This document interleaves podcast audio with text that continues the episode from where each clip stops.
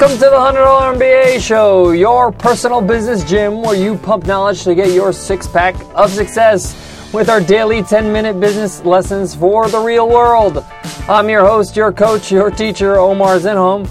I'm also the co founder of the $100 MBA, a complete business training and community online. And today you will learn how to utilize ROI pricing or return on investment pricing. This is a great way to price a particular kind of product that we'll talk about today. So let's get down to business.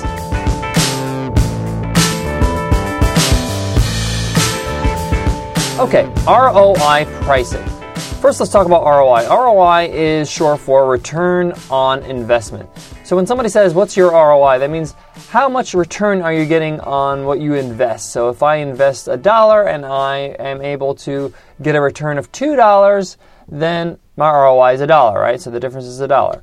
So with ROI pricing, you're positioning your product to say, hey, you're going to get more money out of this product than you've actually paid for. So, say for example, I was selling an ebook on using Photoshop or graphic design for $30. The ebook was $30. And those skills that I learned would allow me to charge $40 an hour to be a graphic designer to get started. So the first hour of work I got would pay for the ebook and then some. I would make even a profit. I would make a $10 profit. So positioning your product in the sales process as an ROI or pricing it based on ROI can really help sales because people could see the big picture. Your customers can see that you're not buying the actual pages on the book. You're not actually buying, you know, oh, a PDF document. You're actually buying what it can enable you to do, what opportunities it can open up for you, how much money you can make. So with ROI pricing, it's all about seeing the product as an investment. So the customer is seeing the product as an investment. They're saying, hey, I'm going to invest in this product because it will get me more money. So this particularly works with informational products. Informational products help people or teach people things. So therefore, they can use those skills and be able to earn money with them. For example, there's a site called treehouse.com which sells a membership to their training programs on how to code. They teach different coding languages, HTML and Ruby on Rails and things like that. So people that join Treehouse, they say to themselves, "Hey, if I can learn how to code within 6 months, how much is 6 months worth of you know, uh, training at Treehouse, they do the math and they say, okay, I'm going to pay this much money, but when I get my first client, I can charge, you know, just as much or more. So ROI pricing is very, very utilized in Treehouse. They really talk about. You can become a real programmer and charge money and get a job um, or freelance with our skills. And that's a really great model whenever you have informational based products or training based products. Another example of this in the physical world or in the physical business space is yoga training.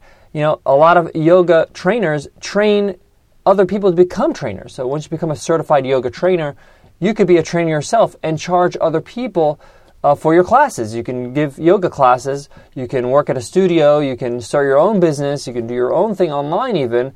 Uh, now that you're a certified yoga trainer, so you're paying you know an amount of money to become a trainer as an investment. You're seeing it as an investment. I'm going to pay this much money.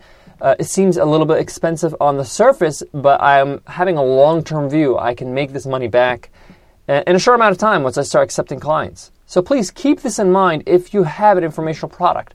Now, what if you don't have an informational product? What if you have like a physical product? Let's say, for example, you have clothing. Say, for example, you're in a men's clothing line uh, and you want to sell, you know, designer suits. You know, you still can use ROI pricing. Your suit may be expensive, but the suit may score you a great job in an interview. You know, you can market that way. You can say, hey, listen, you need to look sharp on your interview. You need to dress to impress, all that stuff. And it gives the customer a reason to buy the suit because they realize this is a good investment. If I buy the suit, the chances of me, um, of course, it's for your skills in the interview and everything like that, but it doesn't hurt. And it does influence people when you look the part. That's what they always say in, in, in fashion or they look in fashion marketing. They say you have to look the part. You have to make sure that if you want to look professional, then you better dress professionally.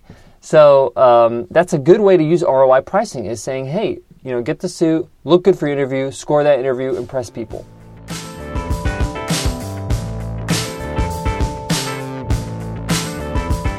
This also could be used for other kind of products like software or uh, machinery or computers or industrial machinery for like kitchens, for restaurants. These products, these uh, tools can help you earn more money in your business because they're more efficient, they're more energy efficient, because they will be able to streamline your process. You could take in more customers. All these things can use ROI pricing to make sure the customer understands that their return on investment is going to be a good one. All right, guys, just to wrap up, ROI pricing is all about positioning your product or service as an investment for your customer. Make sure they understand that you're going to make a whole lot more money than what you're paying for for this product or service uh, once you've made the investment. Guys, thank you so much for listening to the $100 MBA show. You can show your support by giving us an iTunes rating and review. You can easily learn how to do this at 100mba.net slash show. By giving us an iTunes rating and review, iTunes gives us more exposure, and that way we can reach more people to listen to our show and, and benefit from what we're doing here at the $100 MBA. Here's a review from Jenny on the Road. She says, Super, five stars. This is what has been missing from the world of podcasts. Thank you, Omar and Nicole. The format is fantastic with lessons that build on each other, guest teachers, and recommended reading. I especially appreciate how the lessons are short and focused so you really can manage the information that you're given. Thank you, Jenny. That's a great review, and thank you so much for your support of the show. And that's exactly what we're trying to do is get as much value as possible in a short amount of time. We know that everybody's busy. Uh, we also want you to have time to do the things that you're learning on the show so uh, you can implement and, and build and grow. Guys, I want to leave you with this. Often, when we're starting a business, we get a lot of people that will bring us down. A lot of people are going to hate. A lot of people are going to say, you know, what are you doing?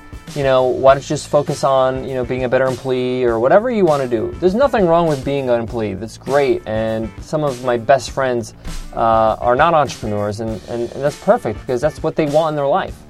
But when you're trying to make a transition, a lot of people are going to say, you know, they're going to question it. They're going to say, what, what are you doing? This is risky. What's going on?